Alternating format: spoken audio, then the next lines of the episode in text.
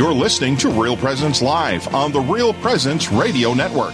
Join in the conversation on our Facebook page or on Twitter. And be sure to like and follow us for more great Catholic content. Now, back to the show. And welcome back. I'm Heather Carroll. And I'm Father John Rutten. And we're broadcasting this morning from John Paul II Parish, St. John Paul II Parish in Harrisburg, South Dakota. And it's been a phenomenal show. Holy buckets.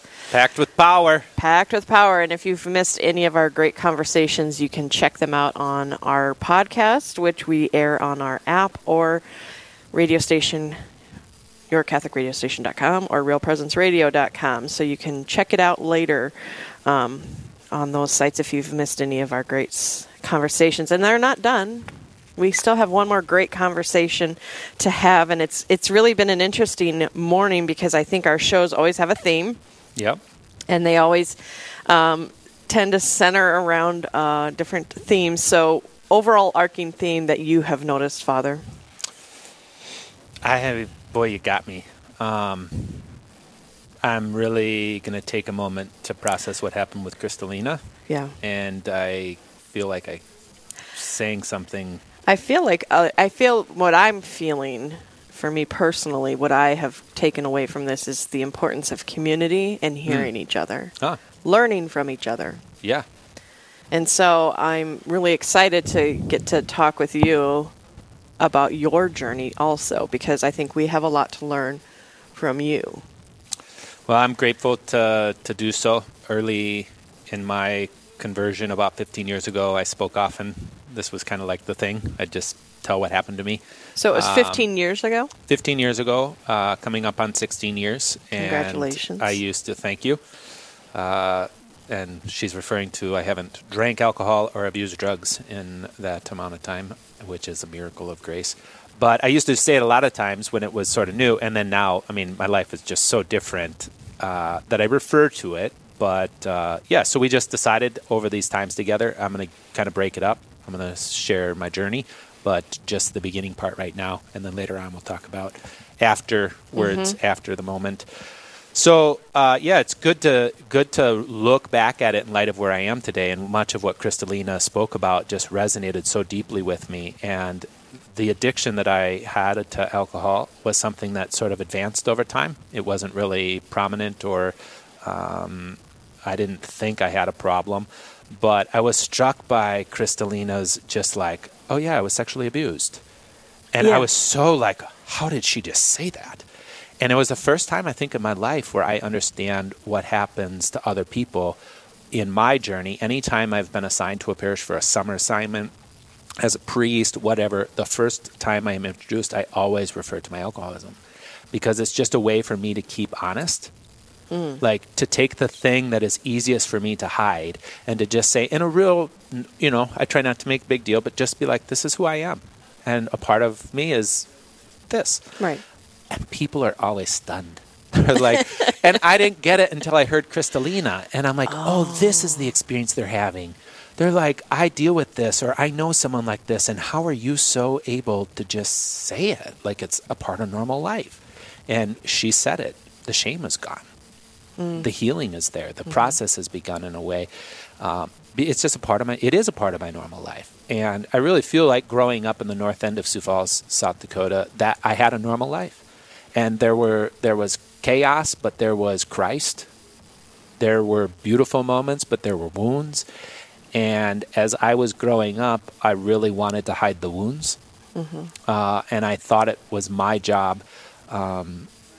My parents' marriage was a struggle, and I think I was at an age that made an impression on me. That's a part of the things that were complicated, but and I didn't want anyone to know about that. And there was a point in third grade where I made a decision that it was my job to ensure that nobody else knew the things that were happening that were bad. Boy, that sounds familiar. Yep, at third grade. How many people out there feel that way? Take on that responsibility and try to control it. And then what do you need to do in order to make that happen? You have to control everyone else. Or you have to make your presence so much that it's sort of like everything else fades. And in a way, that's what I did. I was, just grew up then. I love the North End. If you know anything about me, I love my life. I love my mom. Yeah. I love my dad. I love my family. I love my friends. I love Sioux Falls. But in the midst of it were sort of anxieties of life. And I think I was like 10 years old and I started drinking and found like, this is great. and I remember the experience. I remember the room. I remember so much about it. And it wasn't like now every weekend, but it was the moment I remember this is the thing I've been looking for. Relief. And now I'm apart and these are my friends. And by the time I was in junior high, that was a little more common. And then by the time I was in high school, it was just a regular part of what we did. But this was the funny part about it was at the same time I worked it quite a bit. And so I had a job, I made money, I had freedom in a way, the freedom I thought. And then when I ended up in college, I ended up in a fraternity, and I really discovered in college leadership that I had this ability to lead, and it was like somehow in me. And so many, many things flourished in my life, but on the side was always this conviviality, this release from the pressure, this thing that using and abusing alcohol and drugs provided for me. Well, when I sort of got to a place I could always move on, I guess I would say. I could always, college is over, now start again. Yeah. High school is over, start again. So there was this ability to kind of like rev up the engines again. Okay. And it provided enough energy to take the next step. And it kind of kept the drinking at bay. It kept things in order. And I was at an age in which it's not like nobody was doing it. So right. I didn't think there was anything really wrong. But when I got to Chicago, a couple of things really began to change in that in Chicago, I got a gym membership to the athletic facility, the gym in the morning from the company. But I was walking down the street one day when I got off the train. I went a different way to Michigan Avenue. I worked on in Chicago on the Gold Coast. And this crucifix was etched in stone. This massive crucifix was etched in stone in the middle of the skyscrapers. And it was like a power pulled me across that street and into those doors, and mass was happening. And I sat there, and then I never went to the gym. I was like, what is this? And I was raised in a very faithful family. Right. My parents loved Jesus. So I knew what this was, but it was like for the first time in my life that I can think of, I was there of a power that I was like, this is really what I'm made for. And I had a battle because I couldn't get to mass and to the gym and get to work on time. And so for a year in Chicago, I would battle. Should I go to mass this morning and go to confession, or should I go to the gym? No kidding. Yes. And this happened like day after day. I'm like, I really want to go to mass. I really want to go to confession, but I really want to go to the gym. But then I'd pack a bag, and in the weekend, I'd stay in town and I'd just get obliterated. I'd just stay in Chicago and just live the life. When you got on the train to go home, at the end of the train stop in Lombard, Illinois, is Sacred Heart Parish, and they have Eucharistic adoration. And one night I came home at the last train, and I was out of my mind. And I went in that chapel, and I knelt down in front of the Blessed Sacrament, and I just said, "Guide me, Lord. Lead me, Lord." My gosh. And from the depths of me, I was saying with Kristalina, I am so lost. I am so lost. It was like the first time in my life where I could, I don't know what I'm doing. But I knew something about this life with Christ was really who I was made for, but I couldn't muster it up to give in. And I was there one year, and I ended up taking a new job in Minneapolis. And when I got to Minneapolis, I totally left the practice of the faith, for the most part. I found a couple of places, but I really left, and I just gave myself... Do you know why? I'm not real sure. It just wasn't present to me. It was just parish life. I'd go to parish life and I was empty. I went to these churches and I'm like, there's nothing here for me. It wasn't like that moment in Chicago where I went in and I was like, oh, here I am. Yeah. I just got to Minneapolis and my friends were there and we were in business and we were successful and I started working and I became successful at the job I was at. They promoted me. I ended up taking responsibility for the marketing and sales of the company, and I traveled a lot. I made a ton of money and I thought I had arrived. I thought this is what I was made for.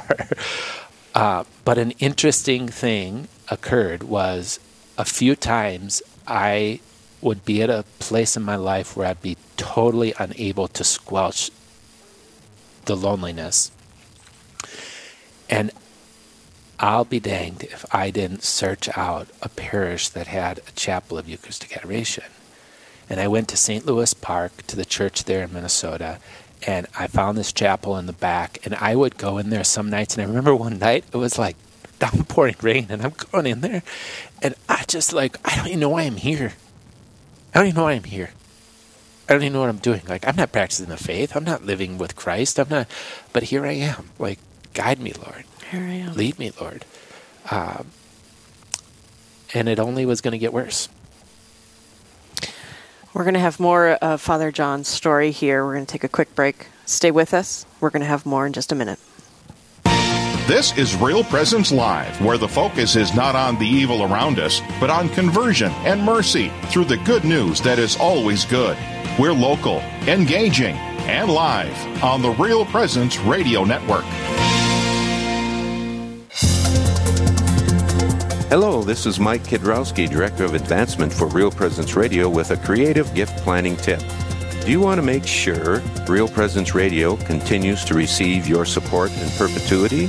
This can now be accomplished by establishing an individual endowment account in your name with a minimum gift of $10,000. A distribution will be made annually in your name to assure future generations will continue to hear the good news of the gospel of Jesus Christ through the mission of Real Presence Radio. To learn more about establishing an individual endowment for Real Presence Radio, a gift which will last in perpetuity, please call me, Mike Kidrowski, at 701-290-4503. State tax credits may apply in some states. Let's get started.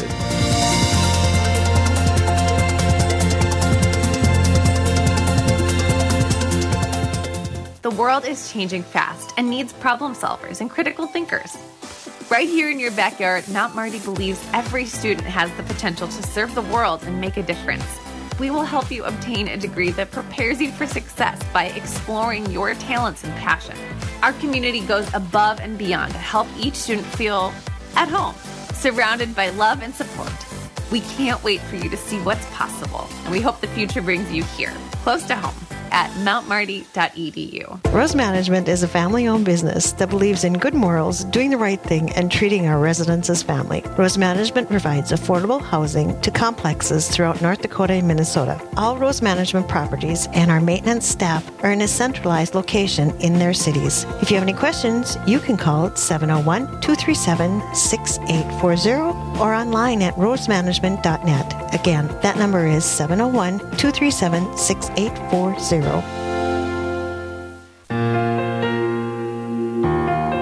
This is Real Presence Live on the RPR Network, bringing you stories of faith and hope through local hosts and guests from across the upper Midwest. Now, back to the show. Welcome back. I am Heather Carroll. And I'm Father John Rutten. And we're right in the middle of Father John Rutten's faith journey, his story.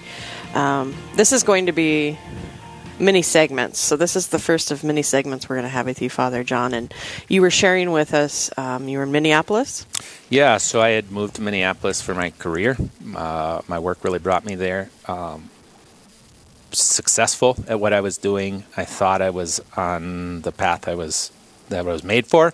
I really ended up in a very short period of time, because of circumstances that God permitted to happen, had a lot career-wise that I'd always wanted, kind of what most people work 20 years, just like was there. I had great friends, and I like to think the only thing I didn't have was the wife, so that I could move back to Sioux Falls and buy my parents' home and live happily ever after. And that was like always in my heart, was I want to raise my family in my parents' home, always in my life. And I never could really find a woman that it was like, okay, let's do that. You know, it was usually relationships that weren't ordered towards God or ordered towards fidelity in any way. And but I had great friends, and we had an awesome time up there. But I would find myself in these moments of deep despair and real difficulty. And one time I remember I was in my apartment, and I remember the light coming through the window, and it's in the morning on a Saturday morning, and I'm mixing Morgan Coke with a knife and the glass, and I can remember it clinking and thinking, I wonder if this is what an alcoholic is. And shut that question down immediately. Yes. Don't immediately. Alert. Let's start. I don't know. But it was the first time that I really remember asking that question of myself in my heart, like, is there something wrong? But continued on. And what happened was a couple of different things in my work really started being impacted. I missed a flight one time the night before. I had no intentions of drinking and doing all these things. I had a really important business meeting the next morning in California, and I was at the Irish pub, and some friends came to town, and one thing led to another thing, and all of a sudden I wake up the next, I'm late for my flight. And a few more things like that began to happen, and one day my boss, someone at the company that was the marketing director, had been out to see my boss, and he came home and he sat me down and informed me that now the roles are being reversed, and the sales director and the marketing director were going to be in charge of me. And in that moment, like how I had operated, like in that moment, I was already planning how to move next. I'm going to do this, I'm going to do that, I'm going to wait until this, I'm going to do this. And it was like masterful. I had created this ability. What do you mean by move? Like I'm going to wait until I get my bonus, and then I'm going to prepare. And my brother had asked about this working for the family business. So fleeing the problem. Flee the problem, relocate.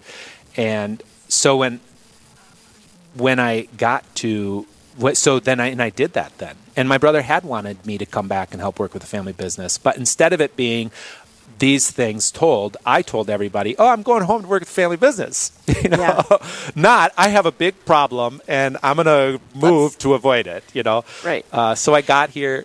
Go ahead. And in your mind at that moment, because you're not thinking like you are right now, your thought process in that state, can you explain how you said it, made it okay for yourself that you had caused these issues at work, forcing you to move home? You know what I'm saying? Yeah, I basically made my boss the enemy. And that justified then the decisions that I was making. It wasn't you, it was him. It wasn't me, it was him. And so then that kind of allowed it all to transpire. Well, I was only home for 6 months, and I was blackout driving. And I would wake up the next morning and not know how I got to the place I was at. And I had actually been back in Minneapolis visiting some people, and I woke up one morning, and this girl says to me, "You don't know what happened last night, do you?"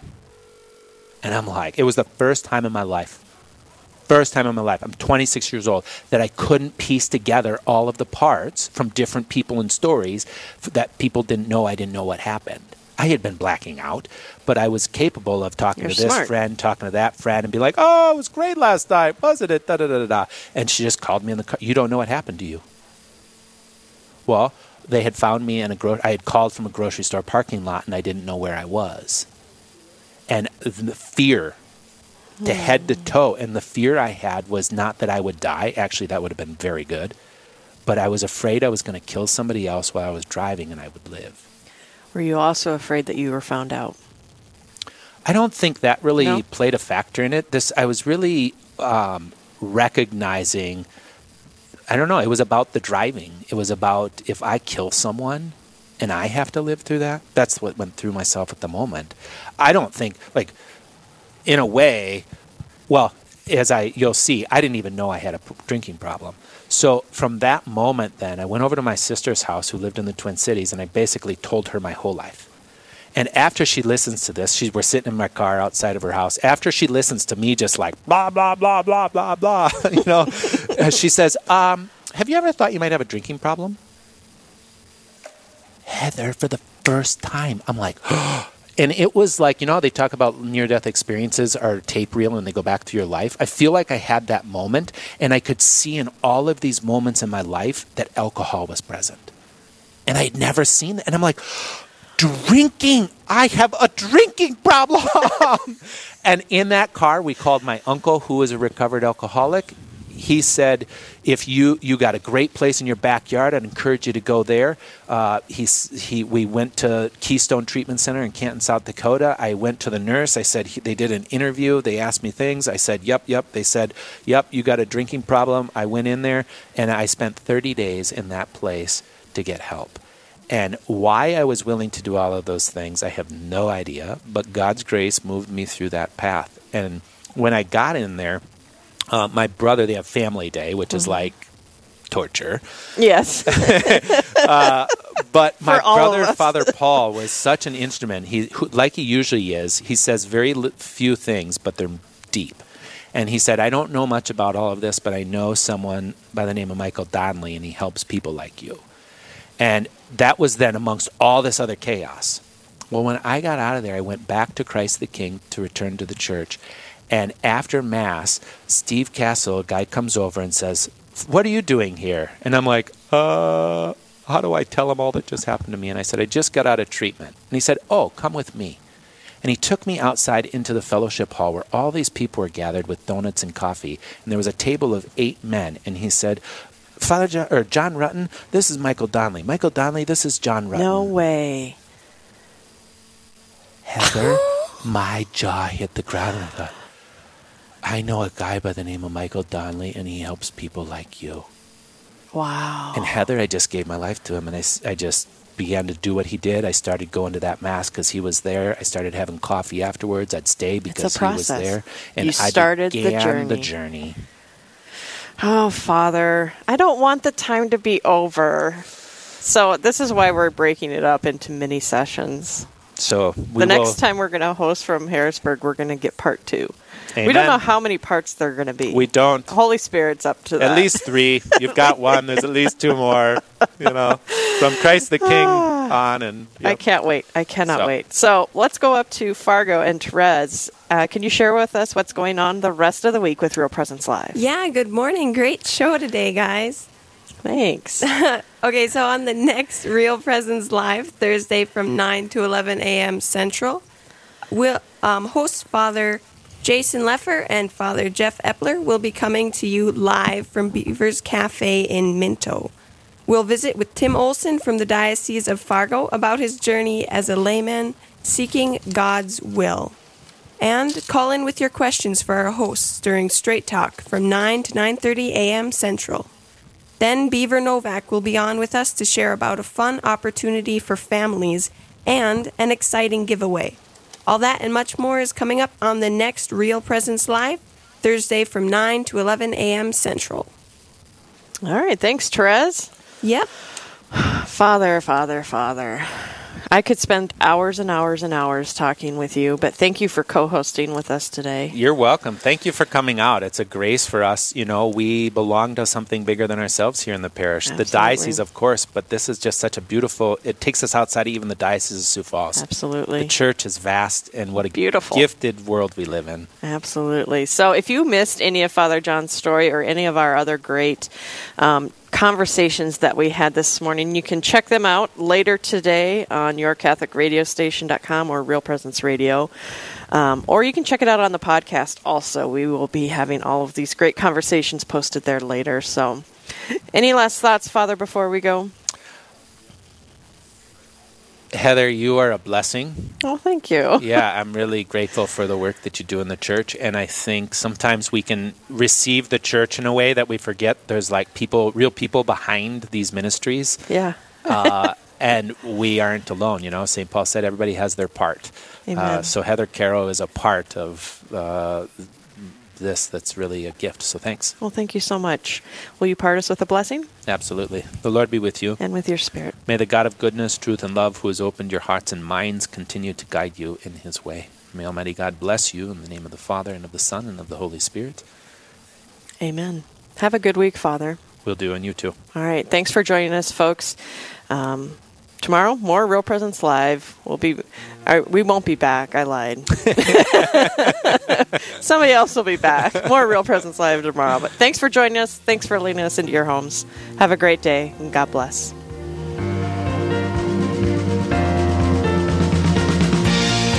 This has been Real Presence Live on the Real Presence Radio Network.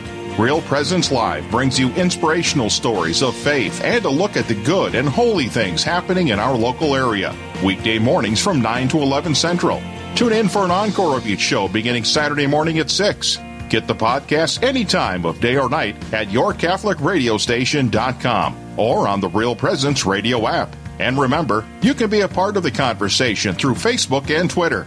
Real Presence Live, local, engaging, and live on the Real Presence Radio Network.